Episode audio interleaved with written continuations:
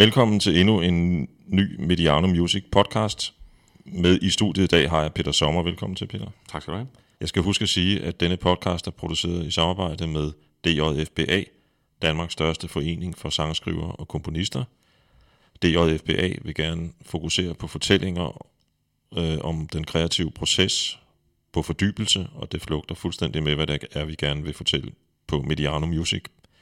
I dag handler det om Peter Sommer, som sagt. Det tager udgangspunkt i øh, Peters nye album, Stærk Strøm hen over ujævn bund. Øhm, I går læste jeg et interview, som du, Peter, har lavet med, jeg kan ikke huske, om det var Fyns eller Gaffa, hvor du fortæller, at, øh, at øh, du ser lidt det her album som anden del af en trilogi. Det kommer vi øh, tilbage til senere. Vi har ikke øh, tid til at gå gennem øh, hele din produktion sådan minutiøst fra nummer til nummer, så det bliver sådan øh, måske lige frem sådan en lille stærk strøm hen over en ujævn pladebund. Lige præcis. Ja. Øhm, der var ikke en uh, Peter Sommer i dag, kunstnerisk, uden uh, et band, der hed Super Jeg, som var dit uh, første orkester, tror jeg. Mm. Øhm, så jeg synes, vi skal starte med at lytte til et af de numre, som vi nåede at indspille, nemlig Ultralight, hvor også din øh, daværende kæreste, Lise Vetsenius, deltog, sang med. Mm.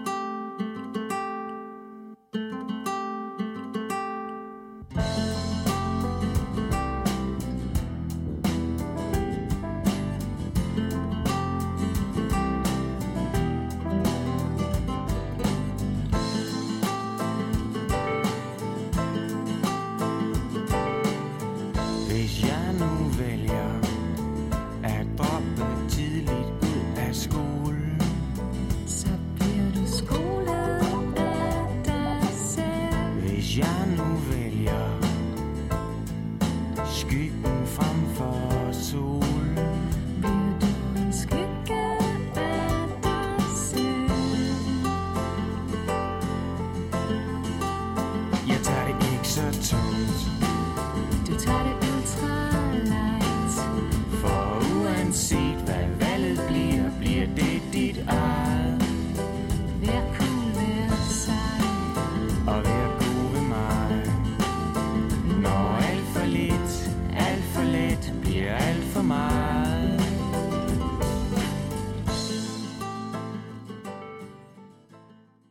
Hvor gammel var du, da I etablerede Super Jeg? Var øh, riffraff, især fra 74 op til cirka 98-99. Jeg må have været 25 år. Ja, øh, og det eksisterede i en 3-4 år, det er rigtigt husket. Ja, vi udgav den anden plade, der hed Øst-Vest i 2003. Så hvad kan vi få det til i oven? 4, 5, 6 Ja. års tid. Og det er den sådan lidt klassiske historie om, om to venner, der finder hinanden i en fælles interesse for musik og måske også tekster.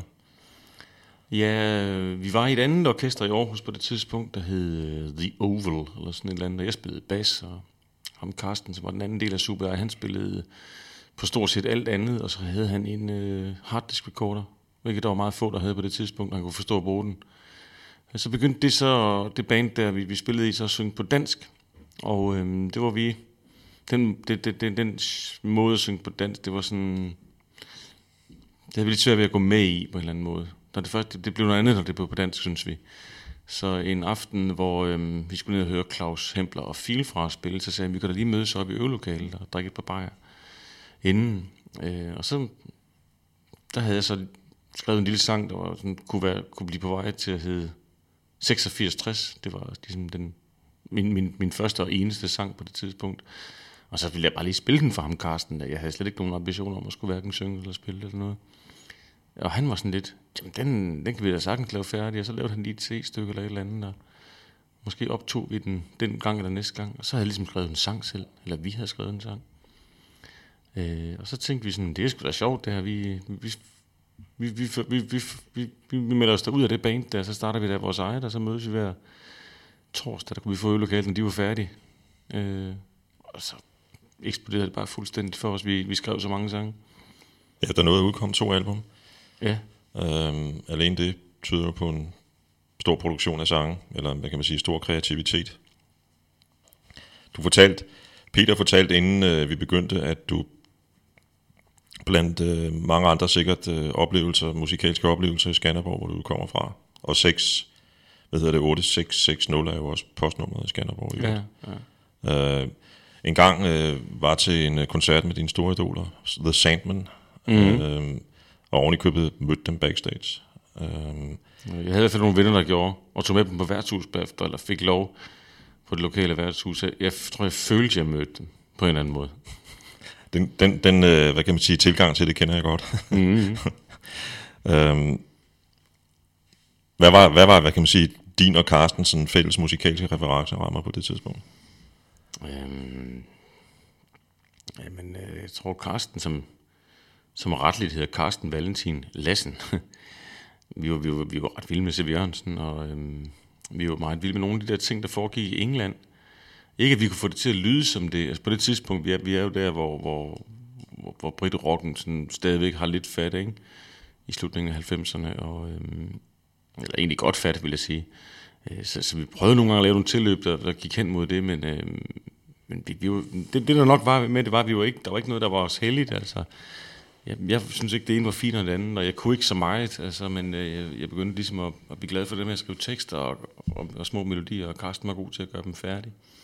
Øhm, så jeg tror sgu ikke, vi, vi, vi så os ikke så meget til siden. Stort set hver gang vi mødtes, så, så endte vi med at have en sang nede i den der harddisk recorder, når vi skrev derfra, og... Øh, så vi skrev jo også mange, der ikke kom med på de der plader. Vi, vi, vi, det, det, var, det var som om, at låget bare sprang af for os to. Mm. Øhm, og vi havde det skide sjovt samtidig med, og vi nød at prøve, og Carsten var meget sådan grafisk interesseret og havde adgang til sådan nogle ting som en, øh, en CD-kopieringsmaskine nede på det der job der. Wow. Vi, og, og, det, og det gjorde jo også, at vi, vi, vi var langt foran alle de andre, fordi vi kunne sætte alle mulige demoer ud til alle mulige, og de så flotte ud. Og, så, øhm, så, så det, var, det var en vild god tid og en vild god start.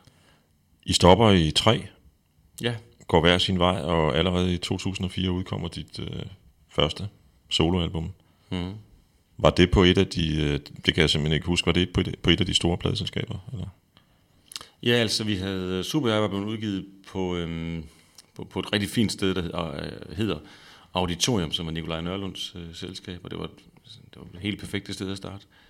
Så, øhm, så da vi skal, jeg flytter herover til København, og Carsten bliver derovre, og jeg står med en stak sange, jeg vil udgive, så, så tænker jeg alligevel, at jeg vil prøve at sende det til et af de der lidt store selskaber, sådan major labels, som man kalder det. Kalder det.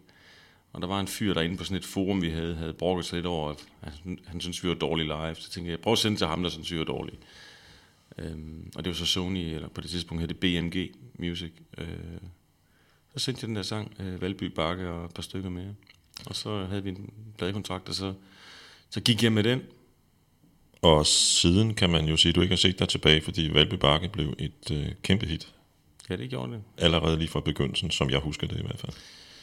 Det kom som et kæmpe hit, tror jeg, og en kæmpe overraskelse mest af alt for, for alle, der havde arbejdet med det på det. Ham der ligesom signet, og så så, at det der, det var sgu da måske noget specielt. Ikke? Altså, det, jeg havde en fornemmelse af, at den var nem at spille på guitar, og den var sådan nem at få til at virke ude live. Og, og det, det er sådan set det, det eneste, jeg kunne, kunne, kunne registrere i den. Og så, så, så var det sådan en, folk begyndte at snakke lidt om, og rigtig mange havde det. Endnu flere elskede åbenbart. Den er jo identificerbar for rigtig mange mennesker, øh, uanset om man måske øh, ikke kommer fra Jylland, men fra, mm. som i mit tilfælde, Sydsjælland. Ikke? Øh, Jo. det der med at bo i København, og så alligevel have nogle rødder Ja, et andet sted. Og, og, og ligesom møde dem, når man for eksempel i det her tilfælde møder en gammel lærer. ja. Øhm, så det tror jeg, altså jeg, når jeg husker tilbage, både på mine egne reaktioner, men også på, hvad jeg har hørt folk sige til mig på det tidspunkt, så var det meget det der med, jamen jeg kan genkende mig selv i sangen, tror jeg. Plus at det så også var en god melodi. Jamen altså, det kommer vi sikkert til at snakke lidt mere om i dag, hvis vi skal igennem hele øvrede. Ja. Men, øh, men, men det er jo det, det handler om for mig, det er jo, det er jo netop det der genkendelse. Altså, det, det, det er jo ikke fordi, at jeg øh, har en dagsorden om, at alle mine sange skal handle om mig og mit liv. Altså, det, det, det er et naturligt sted at starte, ikke? Men, men det er jo et stort spørgsmål ud til dem, der hører det. Kan I genkende jer selv i det her? Er det mig, der er skør, eller, er- eller er helt normal, ikke? Jeg, jeg, jeg, jeg sidder og tænker på, at det er egentlig et spørgsmål, jeg havde planlagt at bruge meget senere, men nu tager vi det alligevel, eller nu. Øh, jeg, jeg hørte engang en anekdote om da Allan Olsen var helt ny på scenen, øh, så er vi tilbage i midten af 80'erne, øh, så spørger han, han er, han, er, han er i krise, spørger sin gode ven Johnny Madsen, hvad skal jeg gøre? Øh, jeg, kan ikke, jeg kan ligesom ikke få det til at virke med mine sange. Så siger Johnny Madsen, øh, du skal synge om noget, du har forstand på. Og så siger han, jeg kan jo ikke tale nordjysk, men øh, så siger han, jeg har ikke forstand på en skid. Øh, eller ski. Øh, og så siger Johnny Madsen, så syng om det eneste, du har forstand på, dig selv. Øh, har du sådan haft en lignende, hvad kan man sige, oplevelse med, på det tidlige tidspunkt med en kollega, eller hvem ved jeg, der har sagt til dig, jeg tror, det du skal gøre er at gå den her vej. Ja, det er et godt spørgsmål. spørgsmål øh det, det har jeg jo nok. Jeg, jeg kan ikke lige sige sådan ind på tekstsporet, at jeg har været i tvivl om, hvordan og hvorledes. Jeg har været inspireret af nogen, der, der ligesom... Der var meget fri på den. Når jeg hører Bob Dylan for eksempel, som jeg egentlig ikke ellers hører så meget, men grund til, at jeg tjekker ham af i nyerne og og hører en plade, det er jo fordi, jeg synes, han, han arbejder fuldstændig frit i forhold til, hvad for nogle koncepter han ligesom skriver en tekst ud fra. Ikke? Øh, og det, det vil jeg meget gerne efterligne. Og, kunne, og, ikke, og ikke at være sådan en, der kun skriver om sig selv, eller kun om, om, øh, om hvordan samfundet er skruet sammen, eller en mand, der bliver forladt, eller et eller andet. Øh, men, men, men jeg har så på det musikalske plan modtaget enormt meget hjælp af det der, du beskriver. Øh, Johnny Madsen sige til Allan Olsen. Ikke? Altså det, det har jeg, jeg mødte jo ham, Henrik Balling fra Gangway, da jeg ligesom flyttede til København, og, øh, og han producerede den første plade, som, hvor Valby Bakke var på. Så han fik jo forløst øh, vildt meget for mig der musikalsk, øh, og satte det ligesom op for mig. Og var i mange, mange plader i træk uundværlig, når jeg lavede musik. Ja, Men hvad synes- han sagde, jeg skulle gøre, det kan jeg ikke huske præcist. Jeg har ikke sådan et... Altså det er jo det der med de der nordjyske troubadour, de har altid en fuldstændig perfekt fix historie lavet lige til lejligheden. Ikke? Altså, det, dem, dem, dem kan de bare... Øh, sådan er det ikke i Østjylland. det er noget mere forvirret, tror jeg, i virkeligheden. Ikke? ja. øhm, jeg synes, vi skal lytte til et af nummerne fra den anden side. Tigger.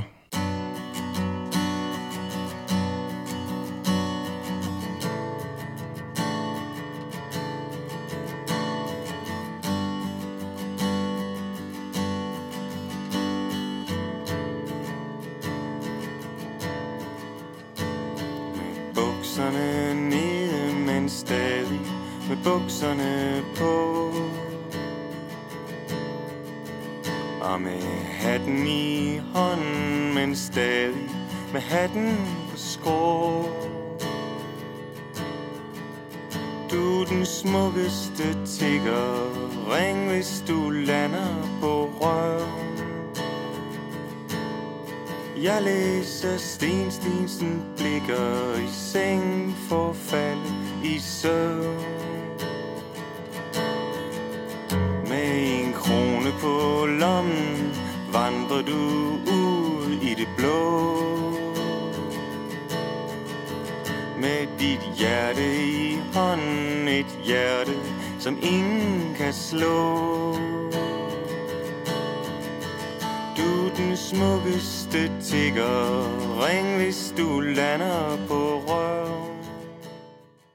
Først og fremmest øh, glad for at få lejligheden til at rose et rim på Tigger og Sten Stensen Blikker.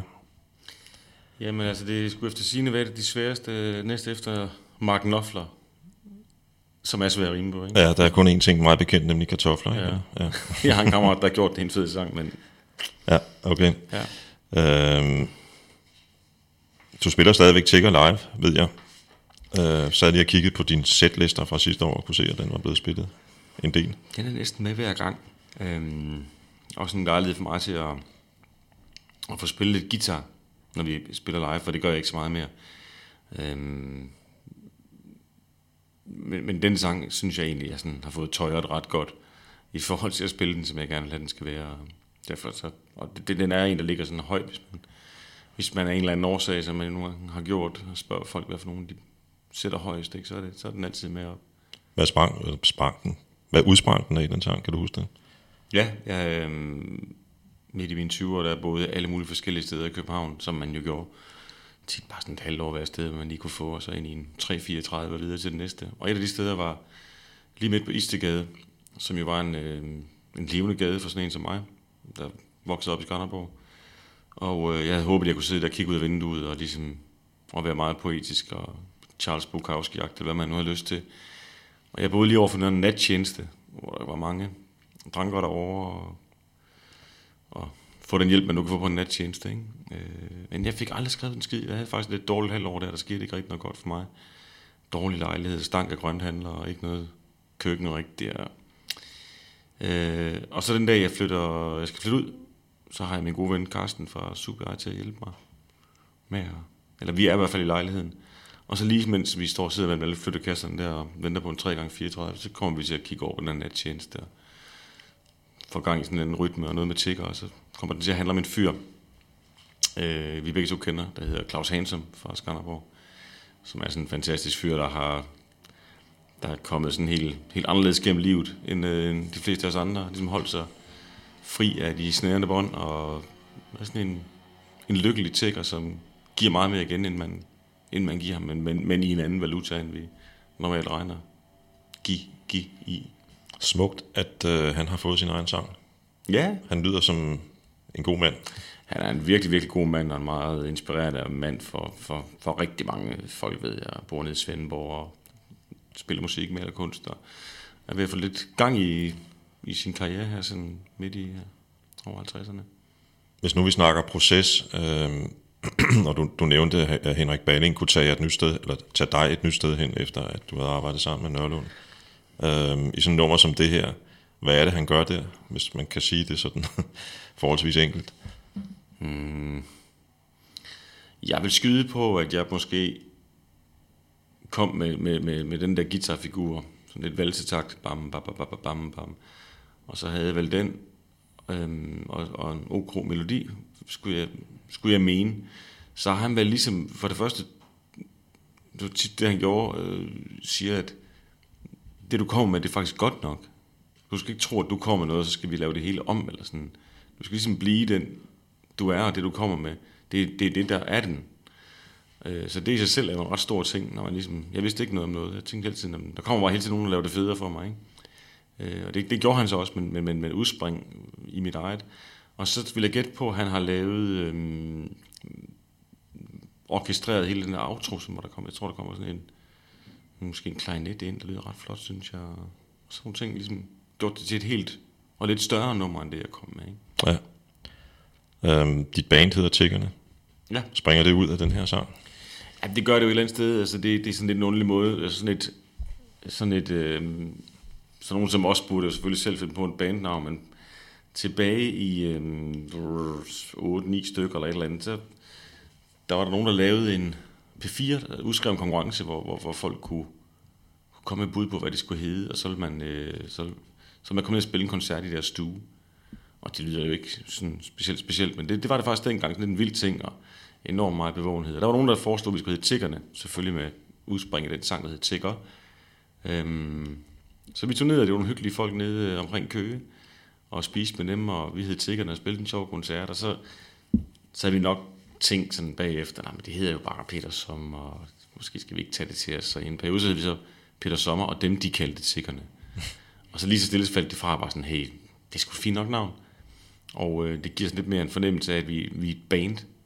Hvad vi også øh, i stigende grad ser i forbindelse med de her sidste par plader, mm-hmm. er blevet mere og mere ligesom et band, der, der har hver sin rolle, og selvfølgelig står jeg forrest og, og ligesom tegner det på en eller anden måde, øh, men, men, men det er en meget i, i stigende grad fælles Ja.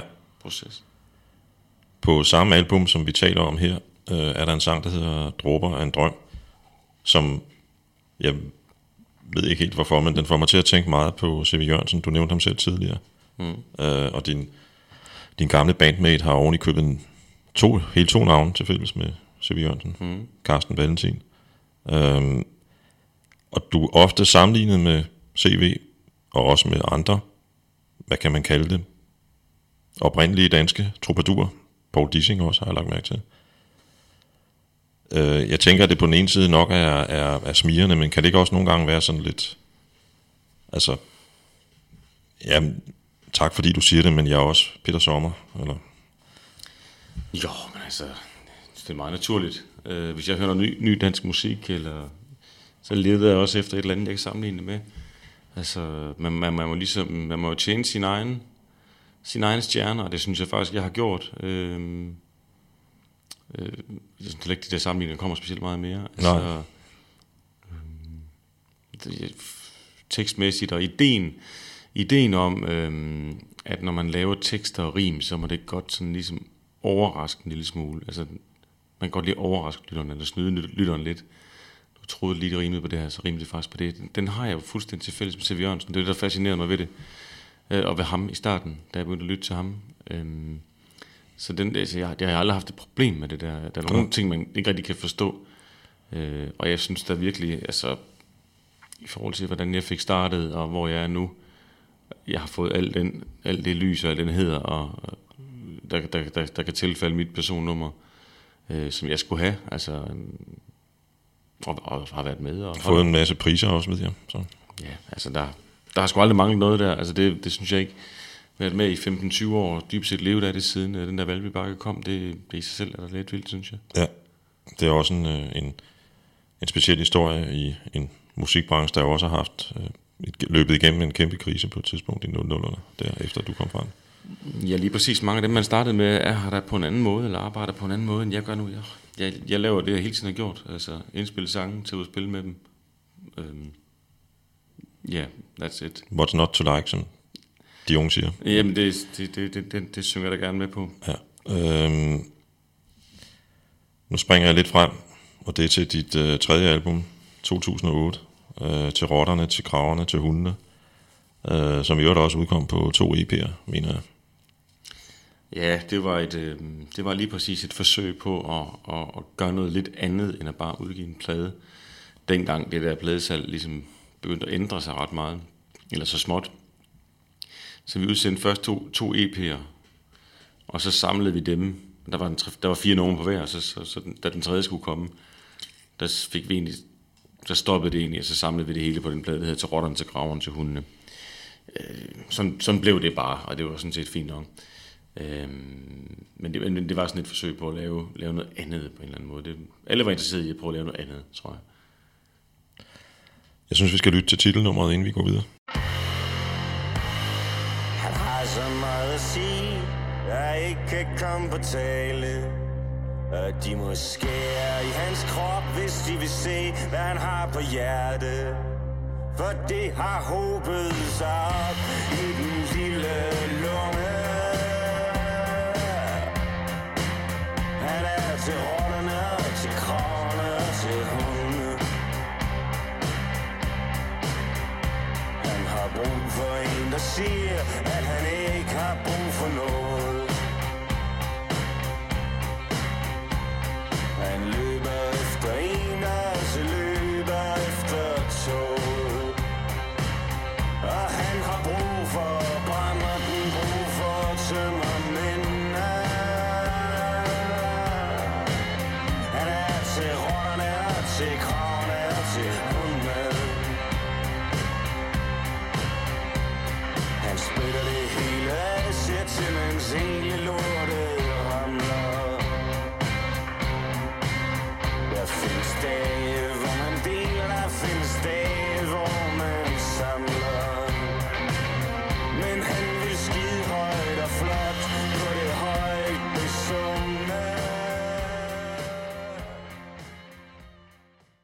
Vi talte lidt om, om, øh, om, om, om det, som, som, som du gerne vil prøve at øh, opnå med dine tekster. Overraskelser, øh, blandt andet. Øh, der står i et meget kort og lakonisk øh, opslag på Wikipedia om Superjeg, at Superjeg benytter sig af ordets dobbelte betydninger i deres tekster. Øh, og et eller andet sted er det jo også noget, som du har arbejdet ret meget med mm. efterfølgende, eftertiden med Carsten Valentin der. Øhm, og er nærmest, øh, altså man kan sige, man, man kan næsten genkende en, en, en Peter Sommertekst på, at der er de her, der er den her, jeg ved ikke om det, altså jeg ved ikke om det er okay for dig, at man bruger udtrykket leg med ordene, men, men et eller andet sted er der jo en, en, øh, en søgen efter at få ordene til at, at udtrykke mere end én ting, måske nogle gange, ikke? Jo, det er da vildt. Men det er, det er slet ikke okay at kalde det en leg mor. jeg tænkte nok. Jeg har virkelig hørt det meget, og ej, det, det, det er fint. Men altså, øhm, det, det, der, det der, det, der ligesom er i det, ikke? Det, det er jo... Øhm, det, det sådan, det, det danske og sikkert alle mulige andre sprog kan, men det der med at... Det, det, det, det er jo noget med at prøve at, at, at, at tage noget, vi har, vi har fælles vedtaget. Det her, det siger vi på den måde lige nu, og det plejer at betyde det der. Og så tager man det og flytter over i en anden sammenhæng. Ikke? Og så kan det betyde noget andet, eller det kan være have sådan en, noget, der var sjovt, kan lige pludselig blive ret sørgeligt, ikke? eller den anden vej rundt. Og det er, det er helt fint at kalde det en leg med ord, men, men det, man skal jo bare ikke tro, at, at, at det, det udspringer af, er, er en lyst til ligesom at, øh, at kunne have det sjovt, eller ikke? Nej, det er jo ikke leg. superduer ligefrem. Nej, det, nej det, det, det, vil man, det vil man jo ret lidt kunne sige. Det er en leg med ord. Ikke? Mm. Altså, og det skal bare være sjovt. Og, og sådan tror jeg, øh, ideen var. Øhm, det her, det må også godt være sjovt. Øh, men det, det, det, det, det, det, det er det der med at sætte nogle ting sammen, som et, alle troede var usandsynlige at skulle være sammen. Altså, øh, og, og, og jeg vil slet ikke tage lejen ud af det, fordi det, det, det, det jeg tror, øh, når mange hører mit musik første gang, og det er generelt for stort set, stort set øh, det hele, ikke? Øh, så tror de, det er sådan noget mørk, melankolsk, øh, sørgelig musik, men, øh, men det, det er jeg simpelthen ikke enig i, at det er. Jeg synes, jeg har gjort et kæmpe stort stykke arbejde for ligesom at, og, øh, og, lade, at lade sproget virkelig trække vejret, og lade det være ikke lufttomme rum, og for at etablere, og bestræbe mig på at etablere løsninger hele tiden. Ikke? Øh, og dem, der ikke ligesom ser det, og det er der jo mange, der ikke gør, de får ikke ret meget ud af mit musik, tror jeg. Øh, de afskriver det som bare som sådan noget hængemule. Altså nu for eksempel, jeg kan lige huske, øh, den er ikke ordret citeret, men, men det her billede, metaforen med at banke på en åben dør, er jo fantastisk. Altså, jeg kan huske faktisk, at øh, mig selv siddende i, i, i kantinen, hvor jeg arbejdede tidligere, og, og talte sammen med en fyr, som skulle ind og se det, som vi kommer til om lidt, nemlig dig sammen med Simon Kvam mm. i, i Bremen. Øh, jeg sagde, ja, jeg er sgu aldrig sådan helt rigtigt. Øh, det er sådan helt kommet med på Peter Sommer. Så sagde han, gå hjem og hør det. Og så sagde jeg, så måtte jeg jo lyd, og gik hjem og fandt øh, dine to, to første øh, solos derfra. Og, og, og, og, og lige præcis det nummer, jeg refererede til før med at, at, at banke på en åben dør, det, det fik mig ind i dit univers faktisk. Ja. Fordi det er et eller andet sted, som vi talte om før. Man, man kan godt se det som værende sådan lidt øh, finurligt, humoristisk, hvis man vil bruge det udtryk, men samtidig beskriver det jo en tilstand, som jeg går ud fra, at de fleste mennesker kan genkende. Altså, egentlig har man, man, man, man, man, det kan være i forhold til en partner, eller det kan være en arbejdssituation, eller alle mulige andre situationer. Man, man, man er der, og man er, man er der sammen, men alligevel står man og råber, uden rigtig mm. synes, man bliver hørt. Ikke? Jo. Og, og når, når man kan det med så få ord, så er det jo det er fantastisk. Altså. Ja, yes, og, og tak for det, Dan. Og det var da rart, at vi fik dig ind, Jan. men, men, øhm, Og men, tak for, tak for det. ja, velbekomme. Men da, ja, jeg har jo også rent forvirret rundt og lavet alle mulige mærkelige sange, og prøvet alle mulige koncepter, som jeg talte om, det der Bob Dylan er så god til, og C.V. Jørgensen er så god til, vildt mange er gode til, men øh, jeg har da skudt i øst og vest, og, og, og generelt, det, nu er vi kommet til den plade der, til Rotterne til Kraven til hunden, øh, og de første par, par plader var nok mig, der rendte lidt forvirret rundt, og var sådan lidt, et ønske om at være sådan lidt troubadouragtig, for det sagde folk, man var, så prøvede man det, og skrev lidt om, hvad der, hvad der skete derude, ikke?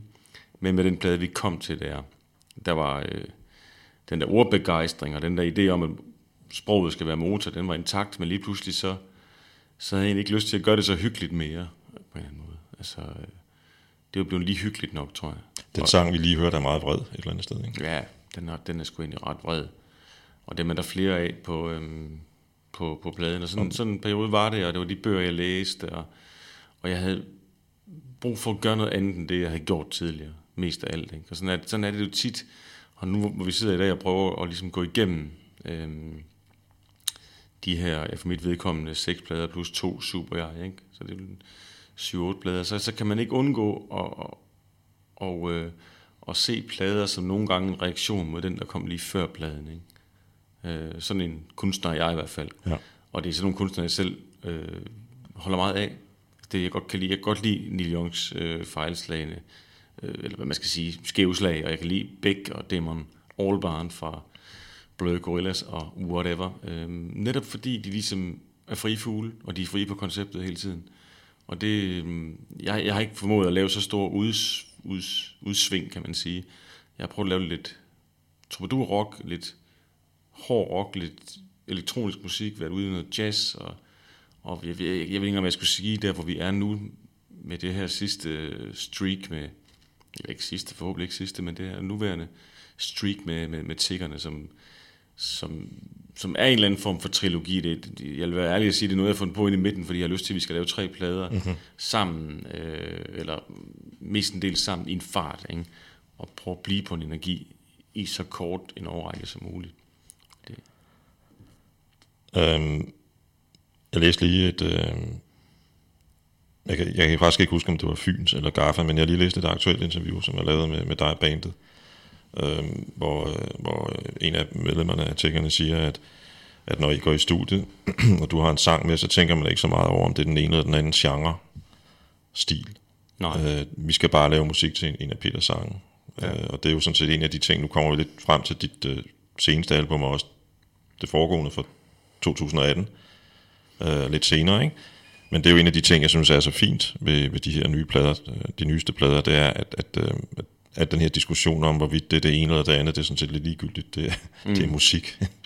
ja. lad, os, lad os bruge betegnelsen rockmusik, for, i, du ved, i mangel af bedre, ikke? Mm. Øh, og, og, og, og, det, og den tilgang til det, synes jeg også ligesom afspejler sig i det, når man lytter til det.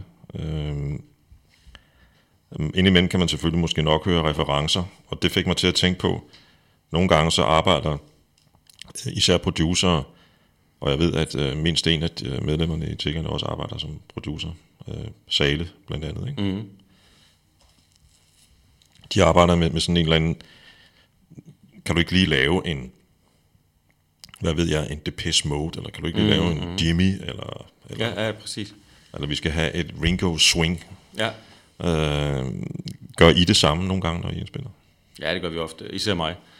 Øhm, og det er jo sådan noget, der er meget... Øhm, for nogle er det 100% forbudt og i den der skide øh, skabende, kreative proces at sige sådan nogle ting. De vil hellere have, at man med sin egen ord forklarer det. Jeg forstår godt, hvorfor det kan være sådan. Øhm, men jeg har altid svært ved at, sådan at, at ikke adressere det på et konkret nummer. Det er super irriterende for de andre, når jeg skal til at midt i en proces spille et eller andet nummer fra Spotify, lige for at vise, det er den måde, jeg gerne vil have det her rulle på. Øhm, men altså, jeg, jeg, det, det, det, det, det, det er ofte den, den, for mig den nemmeste måde at forklare et eller andet på. Øhm, øh, Der er så, også- så, så, det, så det er ikke for... Det, det, det, man skal, man skal, måske skal man holde op med at gøre det for meget, men jeg, jeg, jeg kan ikke rigtig finde på noget bedre. På et eller andet tidspunkt, når man nu har spillet så meget sammen, som I har, opstår der vel også en eller anden intuitiv, kollektiv fornemmelse af, at øh, Ja, vi har vores eget sprog, altså omkring nogle ting, og, altså, så- som ikke, øh, må ikke pludselig sige farver eller, eller navn på kunstnere egentlig. Øhm, Så det er jo mindre og mindre, vi egentlig har behov for, hvilket er den helt store glæde og åbenbaring lige nu i de her år ved at lave musik med dem, det er, at øh, det begynder at pay out, at man har været sammen så lang tid, at man har været fra hinanden og kommet tilbage igen. Øhm, og, og lige nu er det utrolig nemt og harmonisk, ikke? Ja. de eneste to, var det, apropos hvad du, hvad du sagde før, var det også en eller anden reaktion på, hvad du tidligere havde beskæftiget dig med? Nu trængte du til ligesom at komme et helt andet sted hen. Ja, så det, det, måden det ligesom blev startet på, var, var, var jeg blev nogle rigtig gode venner med Simon Kvam, og, øh, og vi tænkte, øh, vi, vi rendte sådan ved siden af hinanden i løbet af livet der, og fik begyndt at få børn, og hvad man nu gjorde, så, så kunne vi godt tænke os at bruge noget mere tid sammen, end det var muligt.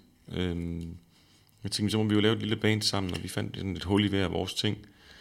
Og jeg tror, det der var fælles, udover at vi bare gerne ville være sammen øh, og bruge, bruge noget tid på den her landevej og i det der studie, det var det der med at dele ansvaret med en. Øh, jeg synes, jeg havde trukket altså tre plader igennem, og, jeg, og to med Super men jeg, jeg, jeg følte i høj grad, at jeg stod med ansvaret og tegnede det ud til. Ligesom aldrig kunne, aldrig kunne slappe af i det, inden i det. Ikke? Og det, det havde han nok også øh, brug for lige at komme væk fra det ansvar, der var at være frontmand i Nephew. Ikke? Så på den måde var det sådan et legeprojekt, et hyggeprojekt, som egentlig bare blev noget større, end vi lige havde luret. Det blev en kæmpe succes. Det blev, jeg havde ikke prøvet noget, der lignede den øh, suc- succes før, eller for den sags skyld siden.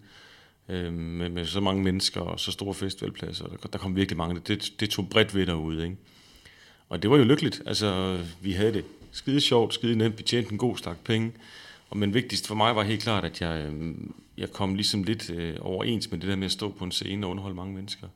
Og være rolig med det. Øh, altså ved at simpelthen stå ved siden af en, som, og det er så Simon, vi taler om her, øh, kunne gribe en, hvis man, hvis man prøver at gå ud af en eller anden tangent, og så, og så skete den ikke. Og det, var- det var tit det, der skete for mig. Jeg blev forvirret i, af min egen fortælling. Ikke? Øhm, og der, der var det godt at have en hjælper, stående lige ved siden af en, altså, så man kunne blive ved, blive ved med at prøve, til det så begyndte at lykkes en gang imellem, og, og få lavet de der fortællinger. Øhm, så, så, så en masse rutine i at komme på scenen. Øhm, og så et, et, et, et joyride med en ven. Ja. Det var det, jeg... Og igen, øh, hvad er der ved det her ikke at kunne lide? Ja, lige præcis. Det var, det var svært ikke at... Der har aldrig rigtig været noget træls med de, med de to blade, vi har lavet der. Det har der egentlig ikke. Det, det har kørt meget fint. Jeg, I virkeligheden er min yndlingssang med, med de eneste to, også den, der så jeg i går, suveræn mest afspillet på, øh, på Spotify, nemlig Skrig op til himmel. Nej, hvad pokker er den? Skrig det til træerne. Skrig det til træerne, ja. Det er også, Beklager. Det er også min yndlingssang. Øh, den, er, den, er, den, er, den, er, den er simpelthen så 100% vellykket, øh, og har så meget nerve i sig. Øh, men egentlig havde jeg tænkt mig, at vi skulle høre og jeres allerførste nummer, hvis man sådan tager det første på den første plade, som er sådan et lidt, lyder lidt som et manifest, nemlig øh, Østjylland Dreaming. Mm.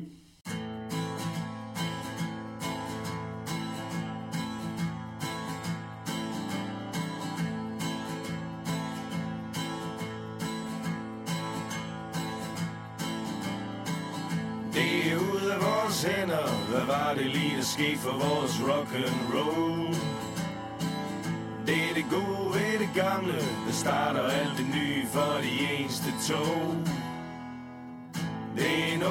barndom En okay ungdom Et okay sted at bo og vi har end ikke så meget som overvejet tanken om at skifte skole. Let's go.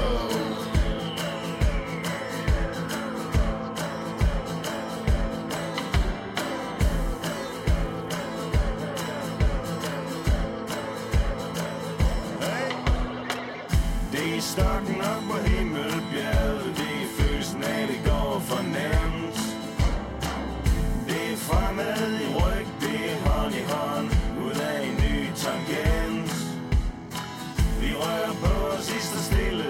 Præcis den linje Gjorde os kendt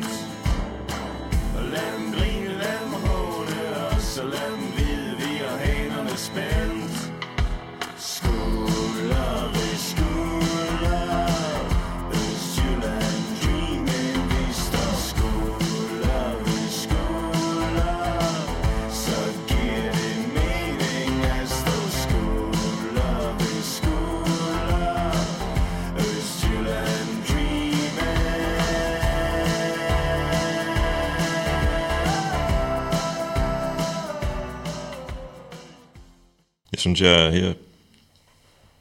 Man kan man, man næsten sige, det, det er jo næsten svært ikke at høre en hilsen til Love Shop, måske. Øh, måske øh, til den oprindelige version med Mamas and Papas. California Dreaming. Øh, jeg kan huske, da vi... Øh, og så, men uden at alt for meget sådan, du ved, analyse parpat på, så synes jeg egentlig også, at jeg kan høre sådan lidt personal Jesus i, i, i øh, vognkædet. Mm-hmm. Sådan nede under. Ja, ba- basgangene. Øh, det, det, det er jo Simon, der, der langt hen ad vejen har været den store producer i det her, øh, i de to plader. Ikke? Ja. Så der, der fik han også fyret den godt af, ikke? Og, og viste sig som dygtig producer. Og især, jeg synes faktisk, hans, hans basgange, om så de er inspireret, for han er jo meget stor Depeche Mode-fan. Det skal jeg ikke kunne sige, men altså, øhm, men det er sådan, de var, de var meget markant også i den sang, der hedder Morten, som var sådan et halvt stort hit. Og den var også stor i det. Ja, og den, den havde også den der helt geniale basgang, synes jeg, som han er pissegod til at lave, blandt mange ting. Ja, blandt rigtig mange ting. Ja, han, øh, han øh, har en stærk ja. hånd. Øhm, og et nyt band lige for øjeblikket, bortset fra det, Ja. ja. læste jeg. Ja. Øhm, Hogorm, som optræder på Roskilde Festivalen. Mm-hmm. Øhm, jeg kan huske, at jeg, jeg interviewede jer, da jeres andet album udkom. Og der fortalte en af jer om et af numrene, hvis titel jeg ikke lige kan huske, men, men, men det, det tog et, et, et udspring i, når I sad sådan sent øh, om, om aftenen, når børnene var lagt i seng og så videre, så kunne man sådan finde på at ringe til hinanden og Det hedder Aftenbøn. Ja. Øh, jeg mener nu var godt nok, det var på den, på den første plade. det kan godt være, det er den første. Men det er sådan set ligegyldigt, fordi vi kan, derfor kan vi godt have snakket nummer i forbindelse, om nummeret i forbindelse med den anden plade. Jamen, det var den her... Øhm, altså igen, den her venskabshistorie, Ja, ja, som var meget, meget ja. stærk i, øh, i det. Og ligesom... Øh, Øh, den var sgu god nok, ikke? Altså, det var, vi var blevet rigtig, rigtig gode og nære venner på, på relativt kort tid, og, og, og fandt så på at lave det her band, og, og, og sådan tur fortælle om det. Det er ikke noget, vi sådan havde tænkt, det skal være et, et, en band om det, men det, det, var jo det var en kunst i sig selv at skrive tekster sammen med hinanden. Det havde jeg ikke rigtig prøvet før på den måde. Øhm, at skrive tekster sammen, øh, og på den måde at sige, man bliver nødt til at holde det lidt ud fra ens eget hjerte i forhold til, hvad man plejer at gøre. Ikke? Så det blev meget de der sange om, hvad er det vi, hvad er det vi har sammen, hvad er det vi vil sammen, hvad er det vi oplever sammen. Ikke? Sad, sad I rent fysisk sammen og skrev sangene, eller var det sådan noget med at sende dem på kryds og tværs? Det var sådan lidt af hvert, altså. Det var meget sådan sende frem og tilbage, fordi på det, i flere perioder boede vi i hver sin ende af landet, ikke? Øh, lige nu har vi en periode, hvor vi bor i den samme del af landet, ellers har vi tit, når han er flyttet til vest, så er jeg flyttet til øst og omvendt. Men, øhm, men så tog vi, og det var helt, det var også en del af hyggen, ikke? så tog vi, vi lejede nogle fede sommerhus. Det kan man virkelig uden for sæsonen i Danmark. Jeg tror nærmest, det var en af gangen, hvor den er sådan Helle, Helle Thornings gamle sommerhus på Samsø, eller sådan anden, vi lejede ting penge. Altså ikke fordi, altså er Helle Thorning med et eller andet bureau. Ja. Øhm, så nogle fede sommerhus, og sidde og skrive sammen, og, og, og se nogle ting sammen, og gå nogle ture, spise noget mad, og drikke noget vin og sådan noget. Det var, øhm, ja, som sagt, lidt tidligere, det var lidt af, lidt af et joyride. Ja, fantastisk. Øhm, hvad tog du så, altså der- det næste album, der så udkommer, øh, det er i 2013, tror jeg, dit næste soloalbum, ikke? Jo. Ja. Hvad tog du med fra dit samarbejde med Simon, som i din, hvad kan man sige, tilbagevenden til rollen som solist? Jamen, det var meget sjovt, fordi øh, da jeg kom fra den der ting med Simon, og havde prøvet, havde prøvet sådan en tur i karusellen der, ikke? Øhm, og stor succes med det, så, så troede man jo nærmest, man kunne gå på vand og, og, og lave hvad som helst. Øhm, men, øh, men ikke at jeg, altså, der er ikke nogen fortælling i det egentlig. Det, det, jeg, tog, jeg tog det med for eksempel, at, at Simons bror Stefan, var også med i det eneste to, og med at spille live, og vi, vi hang jo sammen. Og, og han boede faktisk tæt på mig i Skanderborg på det tidspunkt. Han boede i Svejbæk, ude mod Silkeborg. Og han, øh, han kom ligesom med, med, med, med, med nøglen, da jeg ligesom stod med det problem, at jeg synes, det var lidt svært at, at stå med de her tigger i den der rundkreds, og skulle lave nummer på den måde. Jeg synes, det var, jeg kunne ikke kommunikere øh, godt, og det gik langsomt med at få lavet nogle nye ting, og det var lidt noget bøvl, for jeg havde egentlig en kontrakt, jeg skulle lave plader, ikke? Og nu skulle jeg da især, hvor jeg havde brugt tid på at lave en Dienste 2-plade. Øh, så kom Stefan ligesom og sige, jeg kan være tirsdag mellem, mellem 9 og 3, og jeg har en masse elektroniske skitser, du kan så lægge ovenpå, og så kan vi lægge lidt klaver, guitar og bass ovenpå det.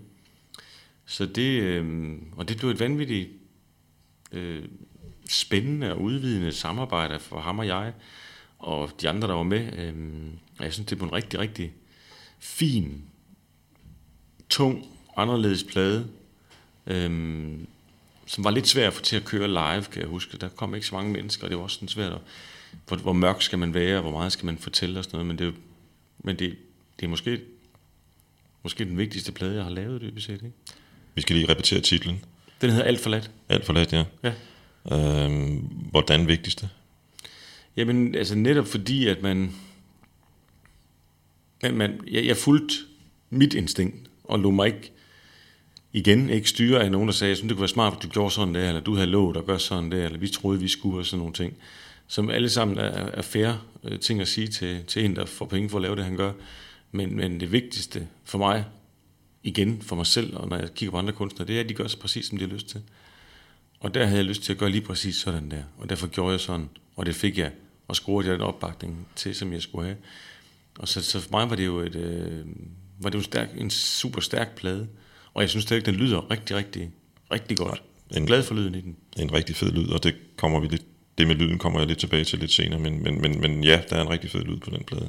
Det der, det at man, man du sagde det før, ikke? det er, at man, man får din, for nu at bruge et af sådan det klichéudtryk, uh, singer-songwriting, altså din, dine uh, troubadourskitser, passet ind i et, uh, nogle gange lidt, nogle gange meget elekt- elektronisk univers, Ja. og på en måde så hverken sangen eller, eller, eller sådan den der troubadour stemning, sangens indhold, hvad kan man sige, øh, dens ba- basis i guitar, eller måske klaver, eller den elektroniske lyd ligesom kommer til at overgøre det andet. Altså den der symbiose der, det er det, det, det album fantastisk, fantastisk godt eksempel på. Det synes jeg faktisk også, de to næste er. Mm.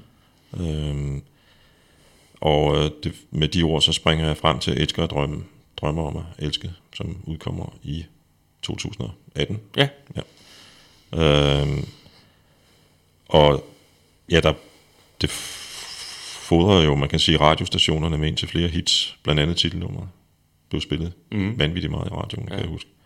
Øhm, jeg kunne godt tænke mig at høre det, der hedder Sand Kærlighedshistorie. god idé.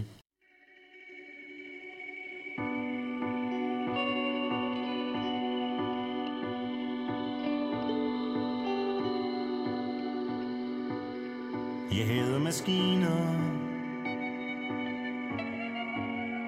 Jeg ikke kan betjene. Det er lige præcis det jeg kan lide ved dig. Du virker som menneske og kører på dampe af noget større. Det er lige præcis det jeg kan lide ved dig.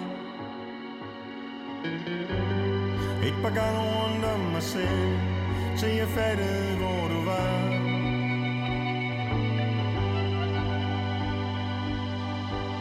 Vi kaldte kalde det dårligt liv En anden måde effektiv. Jeg tog dig for en omvej Du tog mig hjem.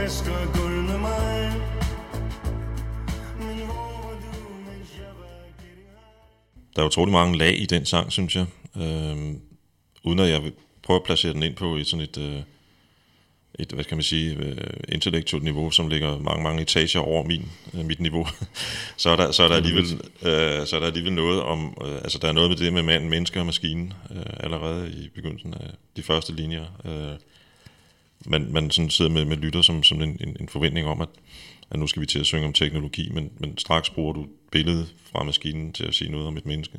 Øh, Det er det, der startede sangen. Jeg hader maskiner, jeg ikke kan betjene. Det er det, jeg godt, lige præcis det, jeg godt kan lide ved dig. Underlig linje, ikke? Eller underlige mm. to linjer. Men øhm, det var det, dem havde jeg åbenbart gået med så lang tid, at, at, at, de, øhm, at de blev ved med at poppe op. Og så poppede de op på den her melodi, og så endte det med at blive en, øhm, en ja, sågar en sand, fuldstændig sandfærdig kærlighedshistorie til min kone. Og vores øhm, relativt lange historie sammen. Sådan været lidt... Øh, af og på hinanden, som man vil sige, ikke? Altså, og har kendt hinanden siden vi var 17 år, så nå, er nu midt i 40'erne. ja, i, altså tilbage fra Skanderborg, simpelthen. Ja, ja, fra, helt fra Ja. ja. gymnasietiden, ikke? Ja. Så, øhm, så den, den, den forsøger ligesom at holde alle de der ting og følelser sammen, der har været i sådan en lang kærlighedshistorie, som har været lidt bumlet, ikke? Det jeg godt kan lide ved den, også fordi det kan jeg også relatere mig til i alle mulige sammenhænge faktisk, det er også den der, øh, hvad kan man sige, styrke eller glæde, der kan, der kan være i at blive ved med at være sammen.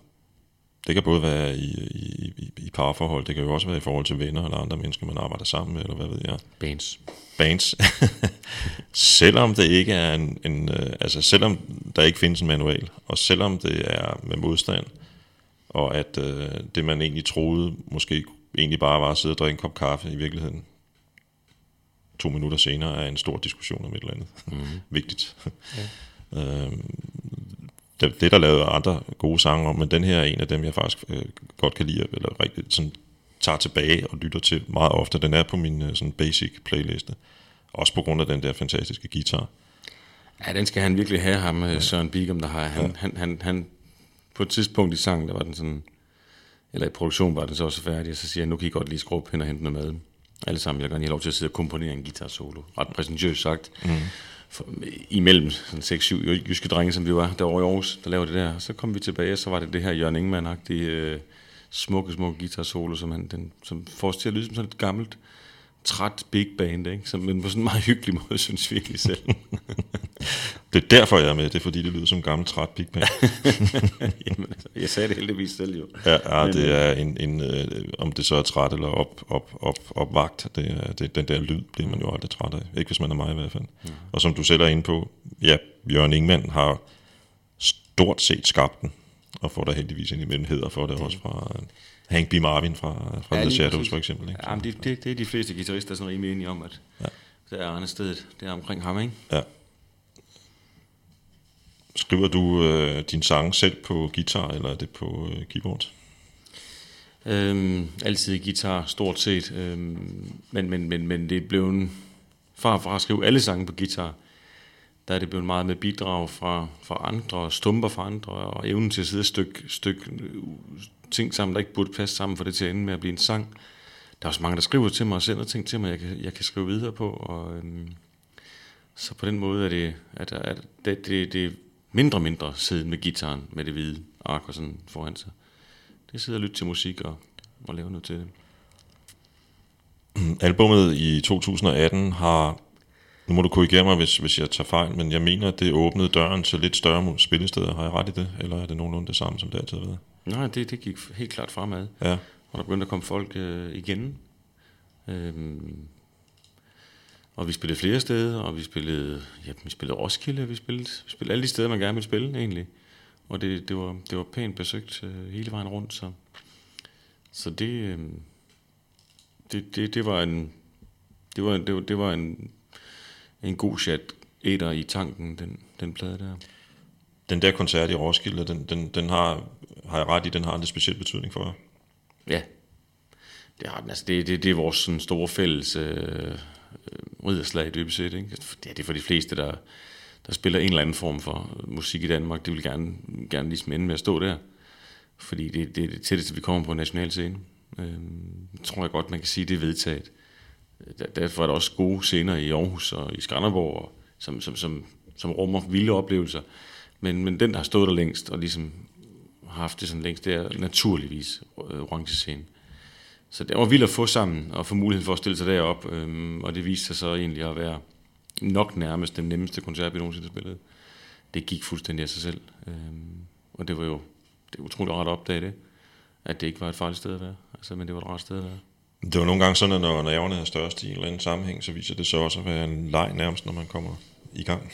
Ja, men der var egentlig øh, overraskende meget kontakt til det publikum, der var. Det troede man jo ikke, det var så stort, og de var så langt væk. Og der, så, Hvad tid på dagen var det? Det var klokken 18. Ja. Øhm, og du ved, det var, det, var, det, var, det var den der sommer i 18, der var så varm.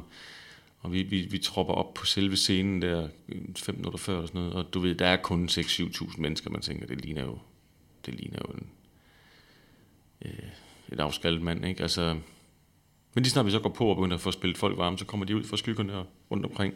Og da Sevi Jørgensen så er færdig over på arenaen, begynder der også at komme godt træk deroverfra. Så vi ender egentlig med sådan en relativt fyldt plads. Ikke? Øh, og som, som det vi kommer af, som er sådan noget spillemandsting, som, som tager det for hvad det er, der er det jo kæmpe tilfredsstillelse at spille folk til, frem for det modsatte. Peter og jeg snakkede lige, øh, producer Peter Nielsen og jeg snakkede lidt om det, inden, inden du kom, for han så den faktisk. Mm. Øh, som frivillig i baren. Man skulle næsten tro, han var musikanmelderst. Mm. Så den fra baren, ikke? Men, Ja. men, øh, øh, og, og, og sagde også, at det var en fantastisk koncert. Selv for en mand, der stod og måtte arbejde. Men, Mm. Ja, men for os var det i hvert fald... Øh, det var sådan en dag, hvor alt kunne lade sig gøre. Altså, det var på nær at blive fuld nærmest. Uanset hvor meget man drak bagefter, kunne man ikke rigtig blive fuld. Nej. Så, så har det været en god dag, ikke? Ja, det må man sige. Øhm, vi, har, vi har rundet det lidt før, men, men, men jeg har jo læst det her, som jeg nævnte tidligere, et par aktuelle interviews med dig øh, og, og, og med dit band, og der, der siger du det der med, at, at, øh, at, at du har, hvor du tidligere måske mere var en observatør, at du sådan begyndte mere at, at måske tage ud, lidt udgangspunkt i dig selv, øh, i, din, i din sangskrivning. Øh, og jeg kunne egentlig godt tænke mig, at... Øh, det første nummer, vi lytter til fra det aktuelle album, øh, Stærk Strøm hen over ujævn bund, er et af de numre, hvor jeg synes jeg hører en meget personlig Peter Sommer.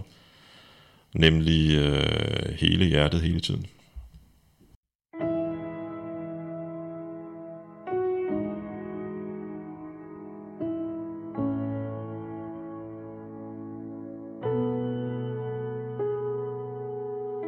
så meget at slå ihjel Start med myten om os selv Og fuck de gode gamle dage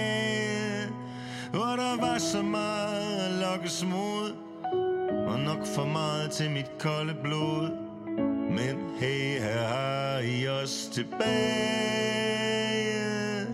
Igen. Fra en vild mission. Sejlede måske bare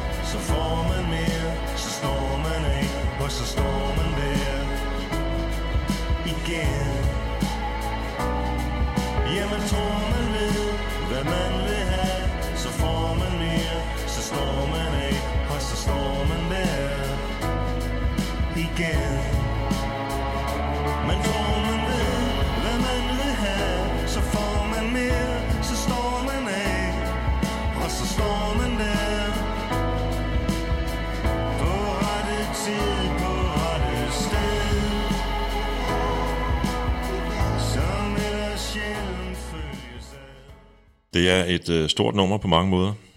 Øhm, havde du i hovedet, at det skulle blive en så stor produceret ballade, som det blevet, øh, da du kom med det til tiggerne? Det her nummer, det, øh, det var et af dem, jeg ikke kom med selv. Det, det, det kom ind med en producer, der hedder Claus Q. Okay, som har produceret og været medsangskriver.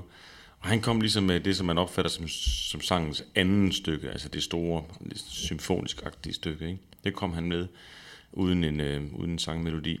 Og så lavede vi egentlig, øh, så lavede vi egentlig det stille stykke inden. Det, det var ligesom mig, der lavede det, tror jeg nok.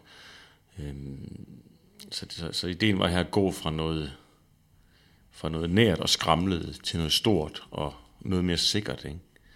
Øh, og det, det kan nogle gange være en måde at sige, sådan, sådan en sang vil vi lave, der kun har de to, kun de to udtryk, så at sige, ikke?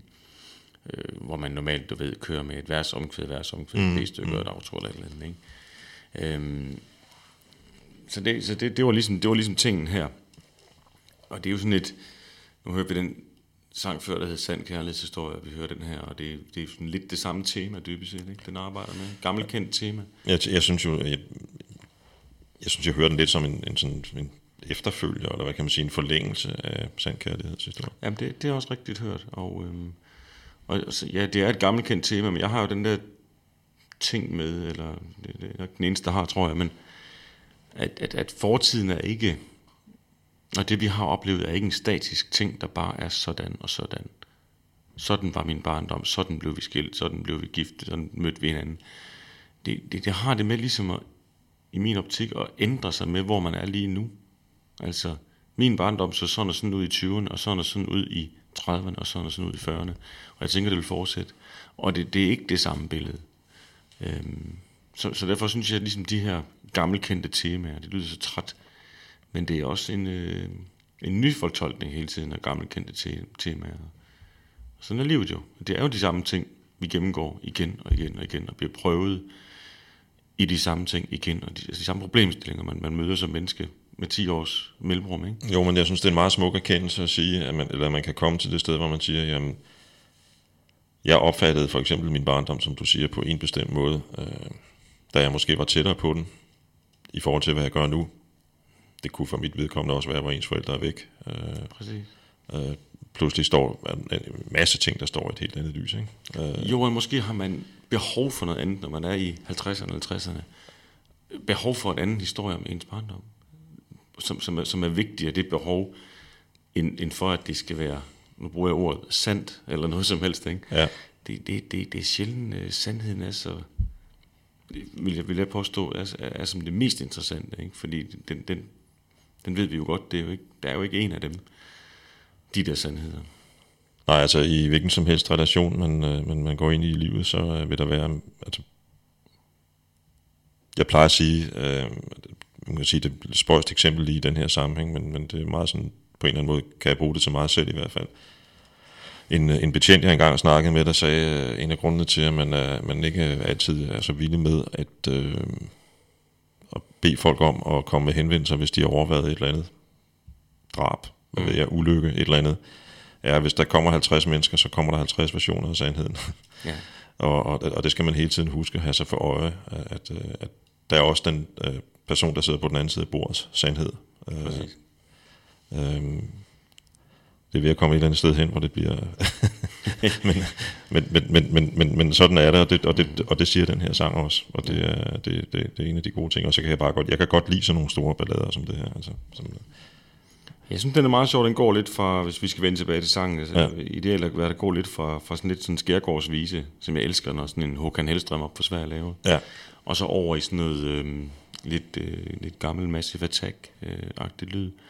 Synes jeg var en sjov, øh, to sjove øh, ting at stille sammen på den måde. ja, nu du siger det, så kan jeg jo godt se for mig, at det måske har kunne være et par pejlemærker, der er i, der, mm. i, der er i indspillet det her. Øhm, Håkon er et øh, helt vanvittigt stort navn i Sverige, men det er en helt anden diskussion. Ja, ja, jeg har været heldig at få billetter til sommer. Til en ud af fire koncerter på Ullevi, hvor der så Er fire? kan være en, en riffraffen 75-80.000 per, per, per gang, ikke? Ja. Altså det vil sige, at han optræder for øh, lidt over 300.000 øh, i fire dage træk. Ja, han kunne have solgt flere. Det, og han kunne have solgt det, og det er helt absurd. det er meget, meget, meget vildt at forestille Og der kan man sige, vi ligner meget Sverige, og vi ligner hinanden rigtig meget, men, men da han optrådte i Søndermarken, hvor jeg så ham til en festival, der vist nok ikke eksisterer længere, for fire eller fem år siden, var, var, var stod vi 20 eller 30 nede foran scenen. Ikke? Jamen, jeg har også været til koncert med ham på Vauxhall i Aarhus, hvor vi var ja, 200-300 mennesker max, ikke? Og det Ja. var primært svenskere. Ja, oven i købet, ja. øhm, nu startede jeg med at snakke lidt om den der trilogi. Øhm, hvordan er den her i så fald et, øh, det seneste album en, en udvikling af i forhold til det foregående album fra 2018?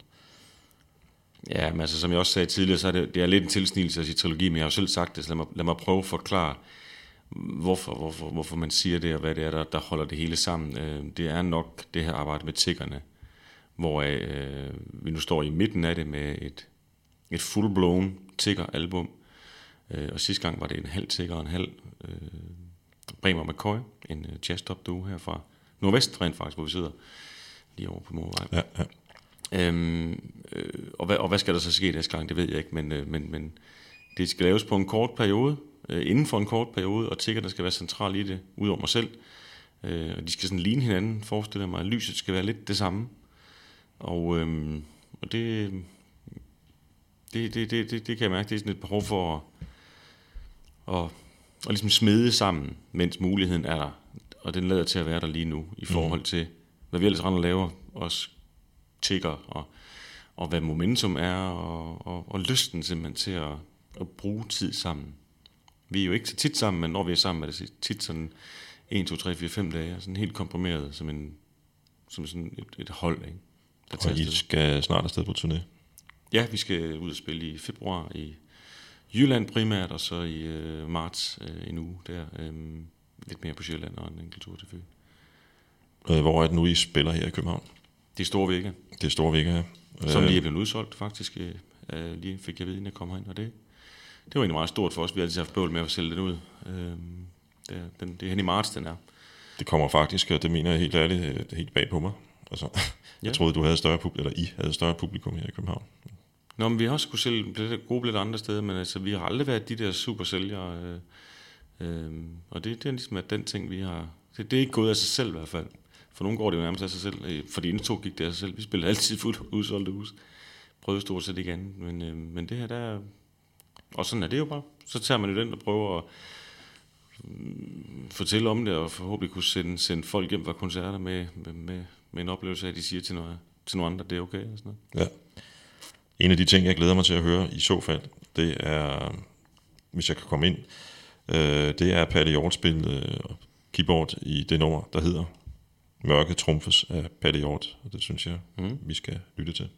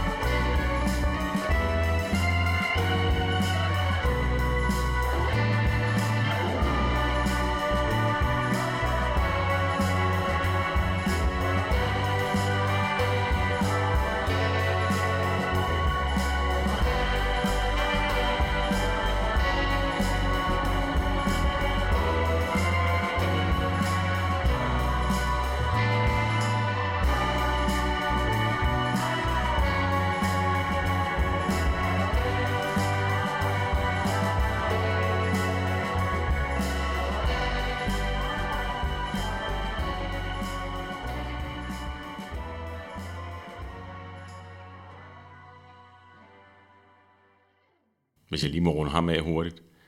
For, hvorfor nummer hedder det? Ja. Så er det jo fordi, at øh, jeg har stået med, har jeg spillet med ham 12-13 år, og jeg har stået med det, som folk kalder nok en af de bedste hammond spillere i Danmark, øh, al den tid. Uden at selv ligesom få lov til at lade, lade det, lade, lade de toner ligesom flyde ned over min egen musik øh, i, i, så stor grad. Så du tænker, hey, vi laver en rigtig, rigtig mørk tekst med hjælp af Knud Øje faktisk, for sort sol.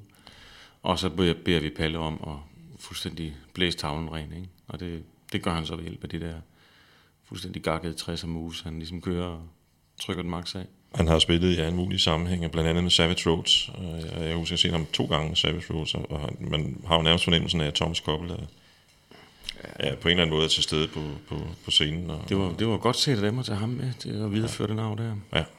Øhm, og når, når jeg lytter til nummer, så kommer jeg også til at, at tænke lidt på, øhm, på den her sang med, øhm, med Louis, Arm- Louis Armstrong, uh, What a Wonderful World. Ikke fordi sangen i sig selv minder om den, men, men han har en meget god sætning i den sang. Uh, I see friends shaking hands. What they really say is I love you. Og på en eller anden måde er den her sang jo også lidt en uh, kærlighedserklæring til, til, til herr Hjort, tænker jeg. Det er det i hvert fald. Det er det i hvert fald. Vi bruger meget, meget tid sammen i vores liv, så, ja. så, så det, det kommer helt naturligt. Øhm, inden vi øh, runder ned, og det gør vi med øh, Vi der valgte Mælkevejen, mm. som faktisk er mit øh, yndlingsnummer fra den nye plade. Ja. Den er den, den har lånt titlen fra en Bjarne Reuter-roman. Ja, lad os ikke lægge skjul på det. Og slet ikke nu, hvor jeg har spurgt Bjørn Røgl om tilladelse til det, og fået et ja. øhm, da vi havde den sang her, den, jeg synes, den lyder som sådan noget 60'er noget ude fra Brøns, Brønshøj eller Nordvest, hvor vi sidder, ikke? Øh, 60'er rockagtigt, og den er sådan ung og naiv og drømmende, og den, og jeg havde billede, og den synger om en mælkevej, lad os spille det her lige ud over mælkevejen. Og jeg havde det der billede af, af, af, af Bjørn, som er, er hovedpersonen i mange af de her romaner, som vi kender fra Bill Augusts øh, filmatiseringer. Ja, der er et sjovt sammenfald mellem BJ i Bjørn og Bjarne, men det er noget helt andet. Ja, ja, ja, det, det skal jeg ikke kunne gøre mig klog på, men for... Så jeg tænkte, den skal, skal hedde Vidt og Valde Mælkevejen. Øhm, alt passer. Øh, jeg havde bare ikke spurgt ham om lov, inden vi sendte den op, så, så han var sød og rykke hurtigt ud af mailhullet og, og give en tommel op til det, efter at have hørt nummeret. Så, øhm, så det, og og jeg sidder og genlæser øh, Vidt og Valde Mælkevejen nu, og forbløffes over hvor meget mening den giver, som, øh, som her midt i 40'erne. Det er jo en ungdomsroman, ikke? Øhm, men den, øh, sproget er for mig så eviggyldigt, og historien er eviggyldigt. Igen, øh, igen tang- tangerer den lidt noget af det, vi har talt om tidligere, nemlig det der med at nå frem til en erkendelse i det her tilfælde, Bjørns erkendelse af, at, at, øh, at, at det, det liv der, som han er øh, enormt meget i tvivl om, øh, er det rigtigt for ham. Det kan godt give mening alligevel. Mm. Øhm, der er den her sætning, som allerede er, øh, eller linje, som allerede er blevet citeret øh, i andre sammenhæng, har jeg bemærket mig. I, I hvert fald har jeg hørt den flere gange i radioen. Øh, jeg er ikke bange for at dø, jeg er bange for livet. Øh, jeg, jeg er ikke bange for at dø, jeg er bange for at leve for lidt. Ja. Øh, som jo også er en genial sætning. Ja, det, det er der jo nogen, der synes, og nogen, der ikke synes. Jeg synes, den var den, den passede perfekt ind i det her i hvert fald. Øhm, og, så, så, fordi, fordi, fordi vi går og diskuterer så utrolig meget for tiden, synes jeg. Det der med, hvordan man får mest ud af livet, og lever du det intenst nok, og lever du lige så intenst som de andre, og som du, når du sidder og ser dem, så tænker det må godt nok være intenst. Og det må være den rigtige måde at gøre det på. Og det der pres, der ligger i det. Øhm, det, det er sådan noget, vi diskuterer, og derfor, derfor flyder det op gennem sange, som folk sidder og skriver derude, og det er blandt mig. Mm. For, fordi der, fordi det, det, det trykker hele tiden, ikke? De der anvisninger til et godt liv, ikke? Og Ja. så beskærer vi lidt her, og så husker vi lidt det her. Det, det, er, en, det er en vild tid, ikke? Øh, men også en god tid, og en vital tid, og mange muligheders tid, og mange mennesker, der har det godt også. Altså det, det glemmer man tit at fortælle, synes jeg. Og øhm, hvis jeg vil i afrundingshumør, det kan jeg mærke, vi skal, Ja, det så, er vi. så er det netop øh, titlen på pladen, Stærk strøm hen over ujævn bund, som er sådan lidt en, ikke så mundret titel, men for mig øh, siger, øh, siger de to ting, at vi lever i en tid med en enorm hastighed, og en, også en enorm vitalitet og en masse muligheder, øh, og en masse forvirrethed. Og så, så, så, og så er der så meget fart på, at når man støder mod noget nede i bunden, en ujævnhed, så kan man ende i alle mulige retninger, man slet ikke har tænkt sig. Øh, Og, og så, så tilfældigt er det. Og det, øh, det lever jeg i en, en rigtig fin accept, et godt liv indeni. Og det må gerne afspejles ned i den plade, ikke? Og det skal jeg hilse at sige, det også gør. Øhm, tusind tak, fordi du lagde vejen omkring Nordvest, Peter. Det er mig, der takker. Og jeg skal huske at sige, at øh, denne podcast er produceret i samarbejde med DJFBA, Danmarks største forening for sangskrivere og komponister. Og vi runder af med Peter Sommers Vi der valgte Mælkevejen.